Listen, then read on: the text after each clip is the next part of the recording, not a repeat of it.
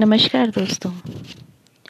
दोस्तों, आपने पिछले एपिसोड में सुना, चंदर बर्टी से मिलने जाता है और बर्टी की हालत को देखकर दंग रह जाता है। बर्टी में इतना सुधार, बर्टी का स्वास्थ्य पहले से बहुत ही अच्छा होता है। बर्टी की बातें सुनकर उसको बहुत ही अजीब लगता है। चंदर को ऐसा लगता है कि जैसे आँख की लपट उसको, उसे तपा रही हैं और उसे ऐसा लगा कि जैसे वो कहाँ पर आके फंस गया है? वो, ये कैसी साधना है उसकी कि पवित्रता भी, कीचड़ भी और पागलपन में उलझ कर गंदी हो जाती हैं? उसको ऐसा लगता है। और वो वहाँ से भागने की, बिल्कुल उसको लगता है कि अब मैं यहाँ से कैसे तैसे निकल जाऊँ?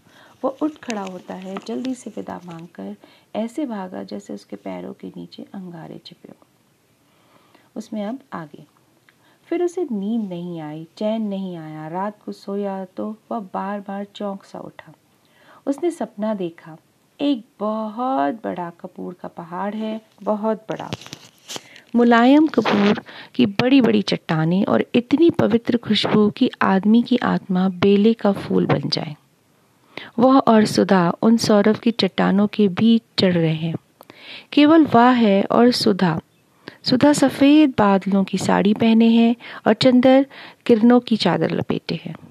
जहाँ जहाँ चंदर जाता है, कपूर की चट्टानों पर इंद्रधनुष खिल जाते हैं और सुधा अपने बादलों के आंचल में इंद्रधनुष के फूल बटोरती चलती है। सहसा एक चट्टान हिली और उसमें से एक भयंकर प्रेत निकला। एक सफ़ेद कंकाल जिसके हाथ में अपनी खोपड़ी और एक हाथ में जलती मशाल। और उस मुंडहीन कंकाल ने खोपड़ी हाथ में लेकर चंदर को दिखाई। खोपड़ी हँसी और बोली, देखो, ज़िंदगी का अंतिम सत्य यह है। यह और उसने अपने हाथ की मशाल ऊँची कर दी। यह कपूर का पहाड़ या बादलों की साड़ी या किरणों का परिधान या इंद्रधनुष के फूल, ये सब झूठे हैं।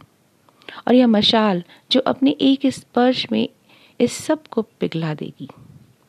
और उसने अपनी मशाल एक ऊँचे शिखर से छुआ दी और शिखर धड़क उठा। पिघलती हुई आँख की एक धार बरसाती नदी की तरह उमड़ कर बहने लगी। भागो सुधा, चंदर ने चीख कर कहा, भागो। सुधा भागी।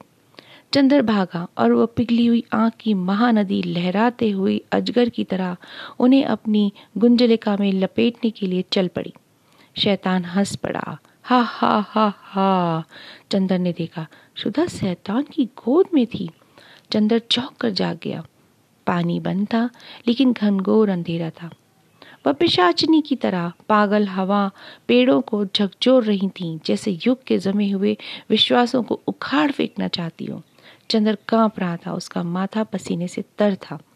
वह उठकर नीचे आया, उसके कदम ठीक नहीं पड़ रहे थे। बारामदे की बत्ती जलाई। महाराजिन उठी। कहा है, भैया, उसने पूछा।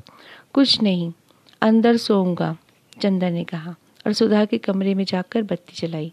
सुधा की चारपाई पर लेट गया, फिर उठा, चारों ओर के दरवाजे बंद कर दिए कि कहीं कोई फिर ऐसा सपना बाहर के भयंकर अंधेरे में से ना चला आए। लेकिन बर्टी की बातों से अंदर ही अंदर उसके मन में जाने क्या टूट गया, जो फिर बन नहीं पाया। अभी तक उसे अपने आप पर गर्व था, विश्वास था। अब कभी कभी वह अपने व्यक्तित्व का विश्लेषण करने लगा था। अब वह कभी कभी अपने विश्वासों पर सिर ऊँचा करने के बजाय उन्हें सामने फेंक देता और एक निरपेक्ष वैज्ञानिक की तरह उनकी चीर फाड़ करता, उनकी शव परीक्षा किया करता। अभी तक उसके विश्वास का संबल था। अब किसी ने उसे तर्क का अष्ट शस्त्र दे दिया था। जाने किस राक्षसी प्रेरणा से उसने अपनी आत्मा को चीरना शुरू किया। और इस तर्क वितर्क और अविश्वास के भयंकर जल प्रलय की एक लहर ने उसे एक दिन नरक के किनारे लाके पटक दिया। सुधा का खद आया था। दिल्ली में पापा अपने कुछ काम से रुके थे और सुधा की तबीयत खराब हो गई थी। अब वह दो तीन रोज में आ जाएगी। लेकिन चंदर के मन पर एक अजब सा असर हुआ था इस खत का। सुधा का पत्र नहीं आया था। सुधा दूर थी। तब वह खुश था, वह उल्लासित था। सुधा का पत्र आते ही सहसा वह उदास हो गया। उदास तो क्या उसे उपकाई सी आने लगी? उसे यह सब सासा पता नहीं, एक नाटक सा लगने लगा था। एक बहुत सस्ता, नीचे स्तर का नाटक। उसे लगता था, ये सब चारों ओर का त्याग, साधन, सौंदर्य, यह सब झूठ है। सुधा भी अंत तो गत्व की वही साधारण लड़की है, जो हमारे जीवन में पति और विवाहित जीवन में प्रेमी की भूखी होती है। वह भी शैतान से पूर्णतः हारा नहीं था। वह लड़ने की कोशिश करता था, लेकिन वह हार रहा था, यह भी उसे मालूम था। और चंद्र के जिस गर्व ने उसकी जीत में साथ दिया था, वही गर्व उसकी हार में साथ दे रहा था। उसने मन में सोच लिया कि वह सुधा से, सभी लड़कियों से इस सारे नाटक से नफरत करता है। सुधा का विवाह होना ही था। सुधा को विवाह करना था। सुधा के आँसू झूठे थे। अगर चंद्र सुधा को ना भी समझाता तो घूम फिर कर सुधा विवाह करती ही। तब फिर विश्वास काहे का? त्याग काहे का? विश्वास टूट चुका था। गर्व ज़िंदा था। गर्व घमंड में बदल गया था। घमंड नफरत में और नफरत नसों को चूर चूर करने, कर देने वाली उदासी में। सुधा जब आई तो उसने चंद्र को बिल्कुल बदला हुआ सा पाया एक बात और हुई, जिसने और भी आँख सुलगा दी। यह लोग दोपहर को एक के बजाय एक बजे के लगभग आए जबकि चंद्र कॉलेज गया था। पापा तो आते ही नहा धोकर सोने चले गए। सुधा और बिंती ने आते ही अपने कमरे की सफ़ाई शुरू की। कमरे की सारी किताबों, झाड़ी, किताबें झाड़ी, कपड़े ठीक किए, मेजें साफ़ की और उसके बाद कमरा धोने में लग गईं। बिनती बाल्टी में पानी भर भर लाने लगी और सुधा झाड़ू से फर्श धोने लगी। हाथों में चूड़े अब भी थे, पाँव में बिछिया और मांग में सिंदूर, चेहरा बहुत पीला पड़ गया था, सुधा का। चेहरे की हड्डियाँ निकल आई थीं और आँखों की रोशनी भी मैली पड़ गई थी। वह जाने क्यों कमज़ोर भी हो गई थी।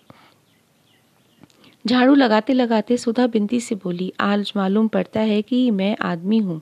कल तक तो हैवान थी। पापा को भी जाने क्या सूझा कि इन्हें भी साथ दिल्ली ले गए।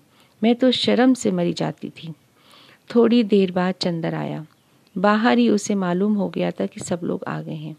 उसे जाने क्यों ऐसा लग रहा था कि वह उल्टे लौट जाए? वह अगर इस घर में गया तो जाने उससे क्या अनर्थ हो जाएगा? लेकिन वह बढ़ता ही गया। स्टडी रूम में डॉक्टर साहब सो रहे थे। वह लौटा और अपने कपड़े उतारने के लिए ड्राइंग रूम की ओर चला। सुधा ने ज्यों ही आहट पाई, वह फ़ौरन झाड़ू फेंक कर भागी। सिर खुला, धोती कमर में खुशी हुई, हाथ गंदे, बाल बिखरे और बेतहाशा दौड़कर चंदर से लिपट गई। और बच्चों की बोली, हँसी हंसकर बोली, चंदर चंदर, हम आ गए, अब बताओ। और चंदर को इस तरह कस लिया कि अब कभी छोड़ेगी नहीं। छी दूर हटो सुधा, यह क्या नाटक करती हो? आज तुम बच्ची नहीं हो। और सुधा को बड़ी रुखाई से परे हटाकर अपनी कोट पर से सुधा के हाथ से लगी हुई मिट्टी झाड़ते हुए चंद्र चुपचाप अपने कमरे में चला गया। सुधा पर जैसे बिजली गिर पड़ी हो वह पत्थर की तरह खड़ी रही। फिर जैसे लड़खड़ाती हुई अपने कमरे में गई और चारपाई पे लेटकर फूट फूट कर रोने लगी। चंद्र सुधा से नहीं बोला डॉक्टर साहब के जागते ही उसने बातें करने लगा उनसे बातें करने लगा।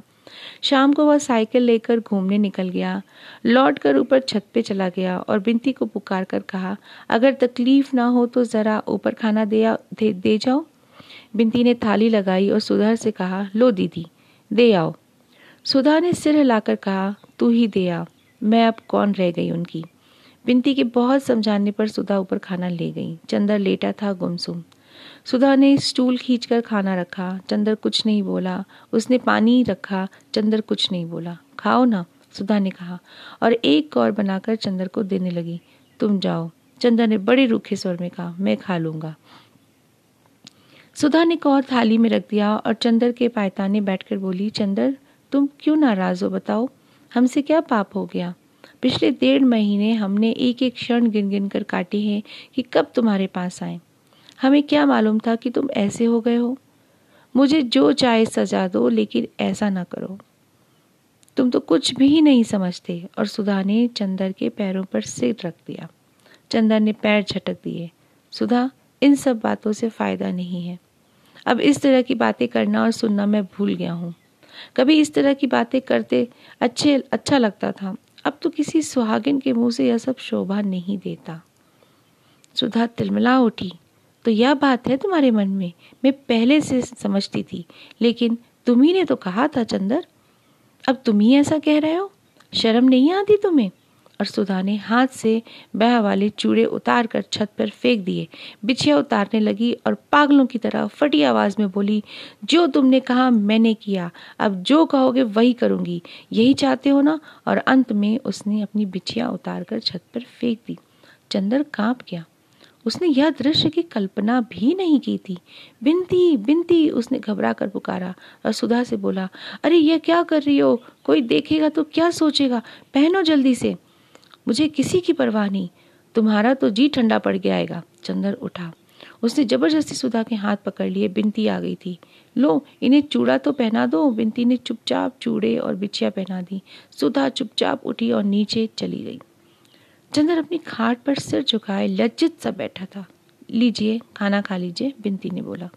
मैं नहीं खाऊँगा चंदर ने रुंधे गले से कहा। खाइए, वरना अच्छी बात नहीं होगी। आप दोनों मिलकर मुझे मार डालिए, बस किस्सा खत्म हो जाए। ना आप सीधे मुँह से बोलते हैं, ना दीदी। पता नहीं, आप लोगों को क्या हो गया है? चंदर कुछ नहीं बोला। खाइए, आपको हमारी कसम है। वरना दीदी खाना नहीं खाएगी। आपको मालूम नहीं, दीदी की तबीयत इधर बहुत खराब है। उन्हें सुबह शाम बुखार रहता है। दिल्ली में तबीयत बहुत खराब हो गई थी। आप ऐसे कर रहे हैं? बताइए उनका क्या हाल होगा। आप समझते होंगे, वह बहुत खुश होंगी। लेकिन आपको क्या मालूम? पहले आप दीदी के एक आँसू पर पागल हो उठते थे।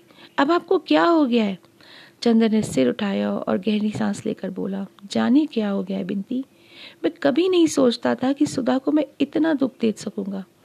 इतना अभागा हूँ कि मैं खुद भी इधर घुलता रहा और सुधा को भी इतना दुखी कर दिया और सचमुच चंद्र की आँखों में आँसू भर आए।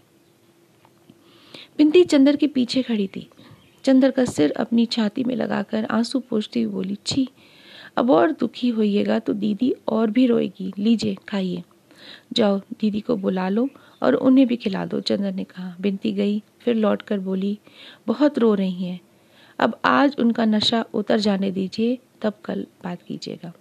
फिर सुधा ने न खाना तो न खाया तो नहीं, आप खा लीजिए तो वे खा लेंगी। उनको खिला, खिलाए बिना मैं नहीं खाऊँगी। बिनती बोली, और अपने हाथ से कौर बनाकर चंदर को देने लगी। चंदर ने खाना शुरू किया और धीरे से गहरी सांस लेकर बोला, बिनती, तुम हमारी और सुधा की, उस जन्म की कौन हो? सुबह के वक्त चंदर जब नाश्ता करने बैठा तो डॉक्टर साहब के साथ ही बैठा। सुधा आई और प्याला रखकर चली गई। वह बहुत उदास थी। चंदर का मन भर आया सुधा की उदासी उसे कितना लज्जत कर रही थी, कितना दुखी कर रही थी। दिन भर किसी काम में उसकी तबीयत नहीं लगी। उसने क्लास छोड़ दिए, लाइब्रेरी में भी जाकर किताबें उलट पलट कर चला आया। उसके बाद प्रेस गया, जहाँ उसे अपनी थेसिस छपने को दी थी। उसके बाद ठाकुर साहब के यहाँ गया, लेकिन कहीं भी वह टिक नहीं पाया। जब तक वह सुधा को हंसा न ले, सुधा के आँसू सुखा न दे, उसे चैन नहीं मिलेगा। शाम को वो लौटा तो खाना तैयार था। बिनती से उसने पूछा, कहाँ है सुधा? अपनी छत पर बिनती ने कहा। चंदर ऊपर गया। पानी परसों से बंद था और बादल भी खुले हुए थे, लेकिन तेज पुरवैया चल रही थी। तीज का चाँद शर्मीली दुल्हन सा बादलों में मुँह छिपा रहा था। हवा के तेज झकोरों पर बादल उड़ रहे थे और कचनार बादलों में तीज का धनुषाकार चाँद आँख में चौली खेल रहा था। सुधा ने अपनी खाट बरसाती की बाहर खींच ली थी। छत पर धुंधला अंधेरा था और रह रहकर सुधा पर चांदनी के फूल बरस जाते थे। सुधा चुपचाप लेटी हुई बादलों को देखती हुई जाने क्या सोच रही थी। चंदर गया। चंदर को देखते ही सुधा उठ खड़ी हुई और उसने बिजली जला दी और चुपचाप बैठ गई। चंदर बैठ गया वह कुछ भी नहीं बोली। बगल में बिछी हुई बिनती की खाट पर सुधा बैठ गई। चंदर को समझ नहीं आता था कि वह क्या कहे। सुधा को इतना दुख दिया उसने। सुधा उससे कल शाम से बोली तक नहीं। सुधा, तुम नाराज़ हो गई। मुझे जाने क्या हो गया था, लेकिन माफ़ नहीं करोगी? चंदन ने बहुत कांपती हुई आवाज़ में कहा। सुधा कुछ नहीं बोली, चुपचाप बादलों की ओर देखती रही। सुधा चंदन ने सुधा के दो कबूतरों जैसे उजले मासूम पैरों को लेकर अपनी गोद में रख लिया और भरे हुए गले से बोला, सुधा, मुझे जाने क्या हो जाता है कभी कभी लगता है वो पहले वाली ताकत टूट गई। मैं बिखर रहा हूँ। तुम आई और तुम्हारे सामने मन का जाने कौन सा तूफ़ान फूट पड़ा? तुमने उसका इतना बुरा मान लिया? बताओ, अगर तुम ही ऐसा करोगी तो मुझे संभालने वाला फिर कौन है सुधा? अचंदर की आँखों से एक बूंद आँसू सुधा के पांवों पर चू पड़ा। सुधा ने चौंक कर अपने पाँव खींच लिए और उठकर चंदर की खाट पर बैठ गई और चंदर के कंधे पर सिर रखकर फूट फूट कर रो पड़ी। बहुत रोई बहुत रोई। उसके बाद उठी और सामने बैठ गई। चंदर तुमने गलत नहीं किया। मैं सचमुच कितनी अपराधिन हूँ। मैंने तुम्हारी ज़िंदगी चौपट कर दी है। लेकिन मैं क्या करूँ? किसी ने तो मुझे कोई रास्ता नहीं बताया था। अब हो ही क्या सकता है चंदर? तुम ही बर्दाश्त कर, करो।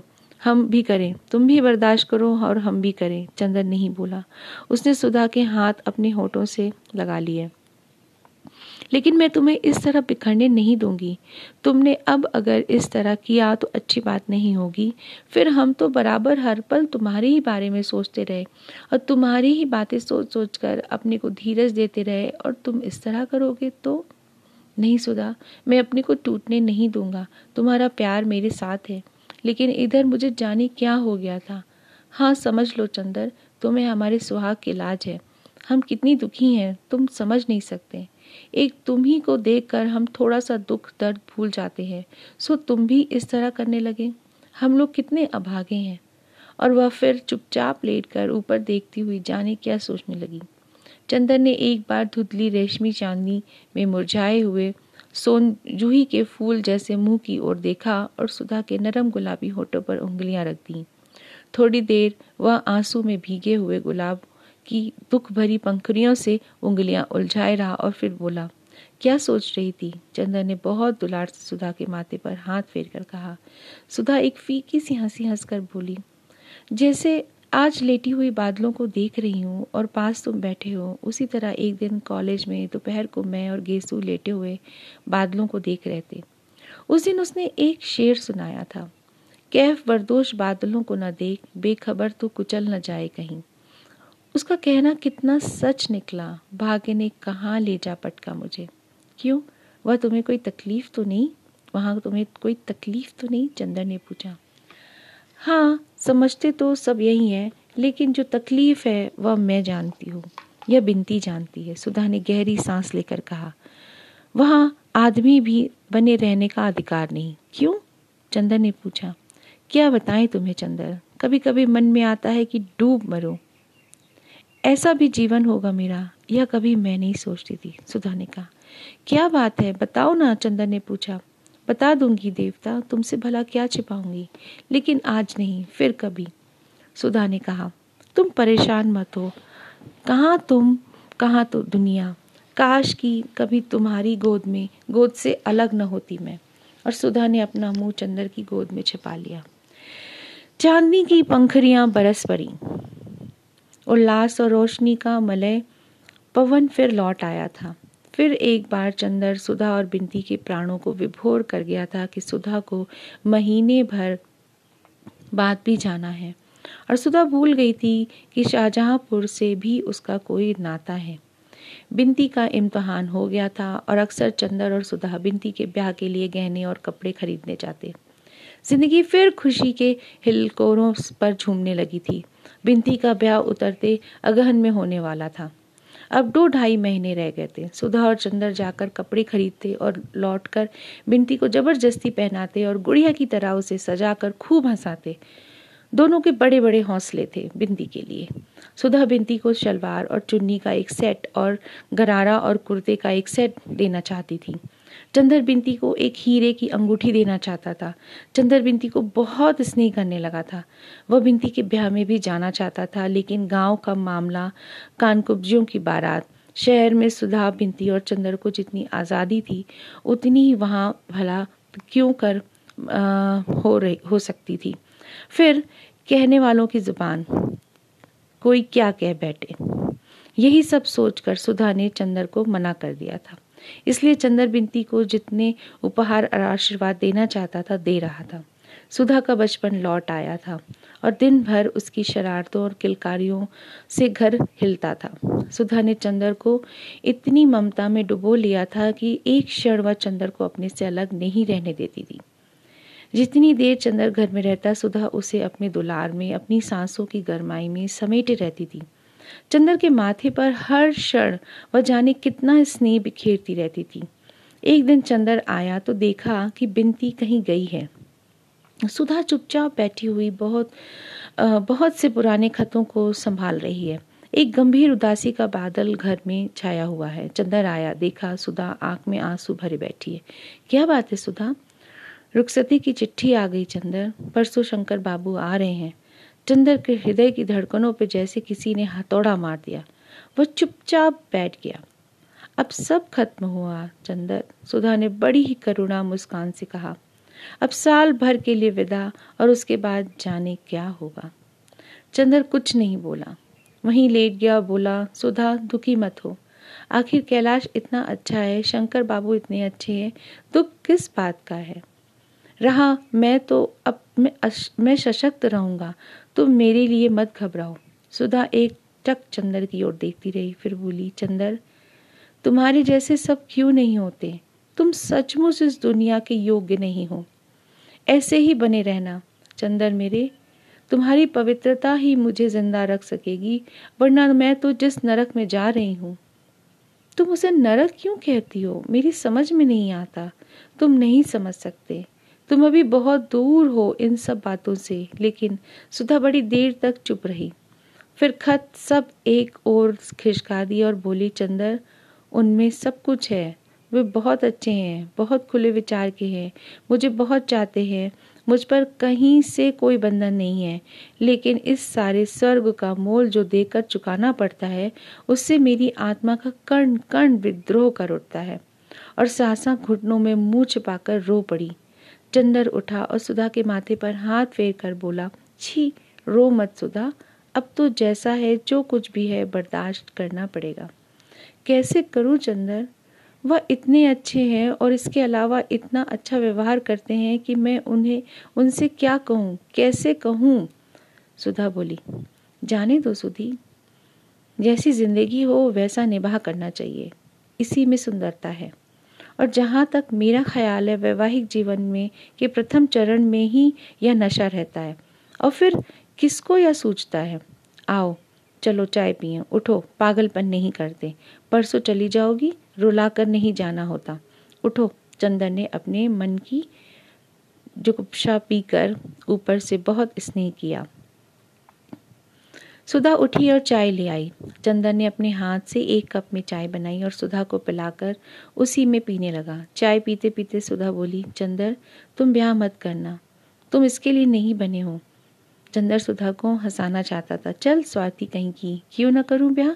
ज़रूर करूँगा। और जनाब दो दो करूँगा। अपने आप तो कर लिया और मुझे उपदेश दे रही हो सुधा हंस पड़ी। चंदन ने कहा बस ऐसे ही हंसती रहना हमेशा। हमारी याद करके और अगर रोई तो समझ लो, हम उसी तरह फिर अशांत हो उठेंगे जैसे अभी तक थे। फिर प्याला सुधा के होठों से लगाकर बोला अच्छा सुधी, कभी तुम सुनो कि मैं उतना पवित्र नहीं रहा जितनी कि, जितना की हूँ तो तुम क्या करोगी? कभी मेरा व्यक्तित्व अगर बिगड़ गया तब क्या होगा? होगा क्या? मैं रोकने वाली कौन होती हूँ? मैं खुद ही क्या रोक पाई अपने को? लेकिन चंदर, तुम ऐसे ही रहना। तुम्हें मेरे प्राणों की सौगंध है। तुम अपने अपने को बिगाड़ना मत। चंदर हंसा। नहीं सुधा, तुम्हारा प्यार मेरी ताकत है। मैं कभी गिर नहीं सकता, जब तक तुम मेरी आत्मा में गुथी हुई थी। तीसरे दिन शंकर बाबू आए और सुधा चंदर के पैरों की धूल माथे पर लगाकर चली गई। इस बार वह रोई नहीं, शांत थी, जैसे वधस्थल पर जाता हुआ बेबस अपराधी। जब तक आसमान में बादल रहते हैं, तब तक झील में बादलों की छा रहती है। बादलों को खिल जाने के बाद कोई भी झील उनकी छाव को सुरक्षित नहीं रख पाती। जब तक सुधा थी चंद्र की ज़िंदगी पर का फिर एक बार उल्लास और उसकी ताकत लौट आई थी। सुधा के जाते ही वह फिर सब कुछ खो बैठा। उसके मन में कोई स्थायित्व नहीं रहा। लगता था जैसे वह एक जलागार है जो बहुत गहरा है। लेकिन जिसमें हर चाँद, सूरज, सितारे और बादल की छाप बढ़ती है और उनके चले जाने के बाद फिर वह उनका प्रतिबिंब प्रतिबिंब धो डालता है और बदल कर फिर वैसा ही हो जाता है। कोई भी चीज़ पानी को रंग नहीं पाती, उसे छू नहीं पाती है। लहरों में उनकी छाया का रूप विकृत हो जाता है। चंदर को चारों ओर की दुनिया सहज गुजरते गुजर गुजरते हम्म, गुजरते हुए बादलों का निराशार तमाशा भी सी लग रही थी। कॉलेज की चहल पहल ढलती हुई बरसात का पानी थीसिस और डिग्री बटी का पागलपन और पम्मी की खत ये सभी उसके सामने आते और सपनों की तरह गुजर जाते। कोई चीज़ उसके हृदय को छू न पाती। ऐसा लगता था कि चंदर एक खोखला व्यक्ति है जिसमें सिर्फ़ एक सापेक्ष अंताकरण मात्र है। कोई निरपेक्ष आत्मा नहीं है। और हृदय भी जैसे समाप्त हो गया था। एक जलहीन हल्के बादल की तरह वह हवा के हर झोंके पर तैर रहा था, लेकिन टिकता कभी भी नहीं था। उसकी भावनाएँ, उसका मन, उसकी आत्मा, उसके प्राण, उसका सब कुछ सो गया था। और वह जैसे नींद में चल फिर रहा था, नींद में सब कुछ कर रहा था। जाने के आठ नौ रोज बाद सुधा का खत आया, मेरे भाग्य तुम इस, मैं इस बार तुम्हें जिस तरह छोड़ आई हूँ, उससे मुझे पल भर को चैन नहीं मिलता। अपने को तो बेच चुकी हूँ, अपने मन के मोती का कीचड़ में फेंक चुकी, तुम्हारी रोशनी को ही देखकर कुछ संतोष है। मेरे दीपक, तुम बुझना मत, तुम्हें मेरे स्नेह की लाज है। मेरी ज़िंदगी का नरक फिर मेरे अंगों में भिड़ना शुरू हो गया है। तुम कहते हो कि जैसे हो निबाह करना चाहिए। तुम कहते हो कि अगर मैंने उससे उनसे निबाह नहीं किया तो यह तुम्हारे प्यार का अपमान होगा। ठीक है, मैं अपने लिए नहीं, तुम्हारे लिए निबाह करूँगी। लेकिन मैं कैसे संभालूं अपने को? दिल और दिमाग बेबस हो रहा है। नफरत से मेरा खून उबला जा रहा है। कभी कभी जो तुम्हारी सूरत सामने होती हो तो जैसे अपना सुख दुख भूल जाती हूँ। लेकिन अब तो ज़िंदगी का तूफ़ान जाने कितना तेज होता जा रहा है। लगता है तुम्ही, तुम्हें भी मुझसे खींच कर अलग कर देगा। लेकिन तुम्हें अपने देवत्व की कसम है। तुम मुझे अब अपने हृदय से दूर न रखना। तुम नहीं जानते कि तुम्हारी याद के ही सहारे मैं यह नरक झेलने में समर्थ हूँ। तुम मुझे कहीं छिपा लो। मैं क्या करूँ? मेरा अंग अंग मुझ पर व्यंग कर रहा है। आँखों की नींद खत्म है। पाओ में इतना तीखा दर्द है कि कुछ नहीं कर सकती। उठते बैठते चक्कर आने लगे हैं। कभी कभी बदन कांपने लगता है। आज वह बरेली गए हैं तो लगता है मैं आदमी हूँ। तभी तुम्हें लिख भी पा रही हूँ। तुम दुखी मत होना। चाहती थी तुम्हें ना लिखूं, लेकिन बिना लिखे मन नहीं मानता। मेरे अपने, तुमने तो यही सोचकर यहाँ भेजा था कि इससे अच्छा लड़का नहीं मिलेगा। लेकिन कौन जानता था कि फूल में कीड़े भी होंगे।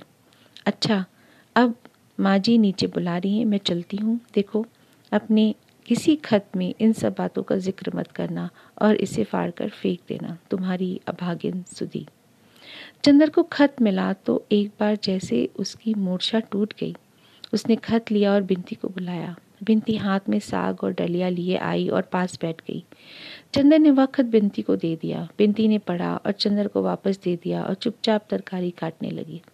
वह उठा और चुपचाप अपने कमरे में चला गया। थोड़ी देर बाद बिनती चाय लेकर आई और चाय रखकर बोली, आप दीदी को कब खत लिख रहे हैं? मैं नहीं लिखूँगा, चंदर बोला। क्यों? क्या लिखूं बिनती? कुछ समझ नहीं आता। कुछ झल्ला कर चंदर ने कहा। बिनती चुपचाप बैठ गई। थोड़ी देर बाद चंदर बड़े मुलायम स्वर में बोला, बिनती, एक दिन तुमने कहा था कि मैं देवता हूँ। तुम्हें मुझ पर गर्व है। आज भी तुम्हें मुझ पर गर्व है? पहले से ज़्यादा बिनती बोली। अच्छा ताजुब है, चंदर बोला। अगर तुम जानती कि आजकल कभी कभी मैं क्या सोचता हूँ तो तुम्हें ताजुब होता। तुम जानती हो, सुधा के इस खत से मुझे ज़रा सा भी दुख नहीं हुआ, सिर्फ़ झल्लाहट ही हुई है।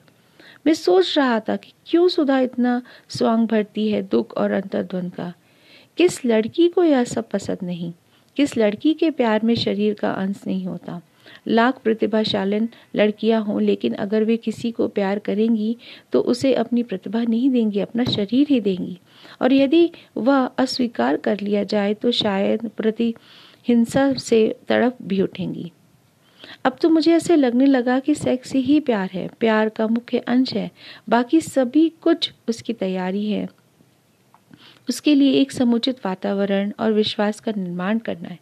जाने क्यों मुझे इस सबसे बहुत नफरत होती है? अभी तक मैं सेक्स और प्यार को दो चीज़ें समझता था। प्यार का विश्वास करता था सेक्स से नफरत। अब मुझे दोनों ही एक चीज़ें लगती हैं। और जाने कैसे अरुचि सी हो गई है इस ज़िंदगी से? तुम्हारी क्या राय है बिनती मेरी?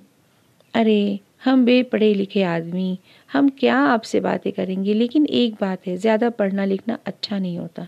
क्यों? चंदन ने पूछा।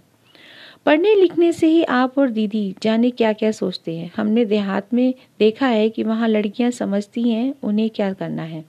इसलिए कभी इन सब बातों पर अपना मन नहीं बिगाड़ती। बल्कि मैंने तो देखा है कि सभी शादी के बाद मोटी होकर आती हैं। और दीदी, अब छोटी सी नहीं कि ऐसी उनकी तबीयत खराब हो जाए।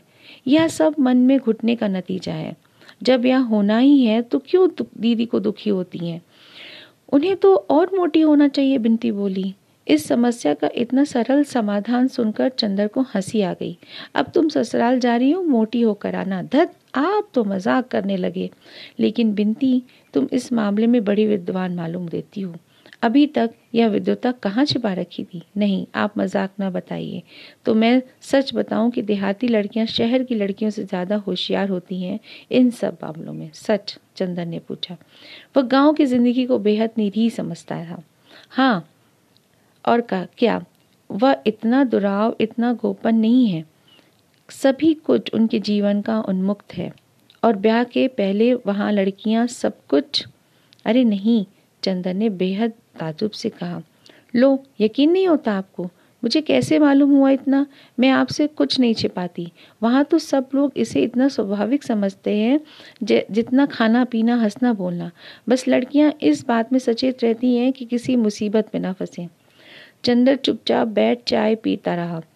आज तक वह ज़िंदगी को कितना पवित्र मानता रहा, लेकिन ज़िंदगी कुछ और ही है।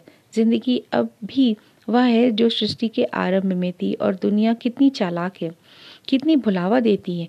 अंदर से मन में जहर पीकर भी होठों पर कैसी अमृतमयी मुस्कान झलकाती रहती है। यह बिनती जो इतनी शांत संयंत्र और भोली लगती थी इसमें भी सब भी गुण भरे हैं। इस दुनिया में चंदन ने ज़िंदगी को परखने में कितना बड़ा धोखा खाया है। ज़िंदगी यह है मैं मा, मासलता और प्याज और उसके साथ साथ अपने को छिपाने की कला। वह बैठा बैठा सोचता रहा। सासा उसने पूछा बिनती तुम भी देहात में रही और सुधा भी। तुम लोगों की ज़िंदगी में वह सब कभी आया? बिनती शर भर चुप रही, फिर बोली, क्यों? क्या नफरत करोगे सुनकर? नहीं बिनती जितनी नफरत और अरुचि दिल में आ गई है, उससे ज़्यादा आ सकती है भला। बताना चाहो तो बता दो। अब मैं ज़िंदगी को समझना चाहता हूँ। वास्तविकता के स्तर पर चंदन ने गंभीरता से पूछा, मैंने आपसे कुछ नहीं छिपाया। ना अब छिपाऊँगी पता नहीं क्यों, दीदी से भी ज़्यादा आप पर विश्वास जमता जा रहा है। सुधा दीदी की ज़िंदगी में तो यह सब नहीं आ पाया। वे बड़ी विचित्र सी थी। सबसे अलग रहती थी और पढ़ती और कमल के पोखरों में फूल तोड़ती थी, बस मेरी ज़िंदगी में। चंदन ने चाय का प्याला खिसका दिया। जाने, किस भाव से उसने बिनती की चेहरे की ओर देखा। वह शांत थी, निर्विकार थी और बिना किसी हिचक से कहती जा रही थी। चंदर चुप था बिनती के अप, बिनती ने अपने पाँवों से चंदर के पाँवों की उंगलियाँ दबाते हुए पूछा क्या सोच रहे हैं आप? सुन रहे हैं आप? जाने दो मैं नहीं सुनूँगा। लेकिन तुम मुझ पर इतना विश्वास क्यों करती हो? चंदन ने पूछा जाने क्यों? यहाँ आकर मैंने दीदी के साथ आपका व्यवहार देखा। फिर पम्मी वाली घटना हुई। मेरे तन मन में एक विचित्र सी श्रद्धा आपके लिए छा गई। जाने कैसे अरुचि मेरे मन में दुनिया के लिए थी? आपको देखकर मैं फिर स्वस्थ हो गई। ताज्जुब है। तुम्हारे मन की अरुचि दूर हो गई दुनिया के प्रति और मेरे मन की अरुचि बढ़ गई। कैसे अंतर विरोध होते हैं मन की प्रतिक्रियाओं में?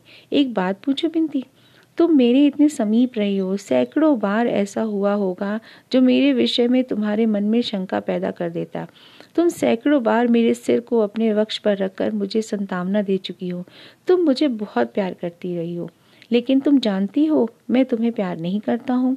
फिर यह सब क्या है? क्यों है? बिनती चुप रही। पता नहीं क्यों है। मुझे इससे, इसमें कोई भी पाप नहीं दिखा और कभी दिखा भी तो मन ने कहा कि आप इतने पवित्र हैं। आपका चरित्र इतना ऊँचा है कि मेरा पाप भी आपको छूकर पवित्र हो जाएगा। लेकिन बिनती, बस। बिंती ने चंदर को टोक कर कहा इससे अधिक आप कुछ मत पूछिए, मैं हाथ जोड़ती हूँ। चंदर चुप हो गया। चंदर जितना सुलझाने का प्रयास कर रहा था, चीज़ें उतनी ही उलझती जा रही थी। सुधा ने ज़िंदगी का एक पक्ष चंदर के सामने रखा था, बिनती उसे दूसरी दुनिया में खींच लाई। कौन सच है, कौन झूठ, वह किसका तिरस्कार करे, किसको स्वीकार करे? ये बात उसको समझ ही नहीं आ रही थी। अगर सुधा गलत थी, गलती पर है तो चंदर का जिम्मा है। सुधा, चंदर ने सुधा की हत्या की है। लेकिन कितनी भी भिन्न है दोनों बहनें। बिनती कितनी व्यवहारिक, कितनी यथार्थ संयन और सुधा कितनी आदर्श, कितनी कल्पनामयी, कितनी सूक्ष्म, कितनी ऊँची, कितनी सुकुमार और पवित्र। दोस्तों, इन्हीं सब बातों में चंदर उलझा रहा कि ज़िंदगी आखिर क्या है। ज़िंदगी का वो सच जो सुधा ने उसे दिखाया, वो वो सच है या जो बिनती ने उसे आज दिखाया? अब इस उपन्यास में आगे अगले एपिसोड में। नमस्कार।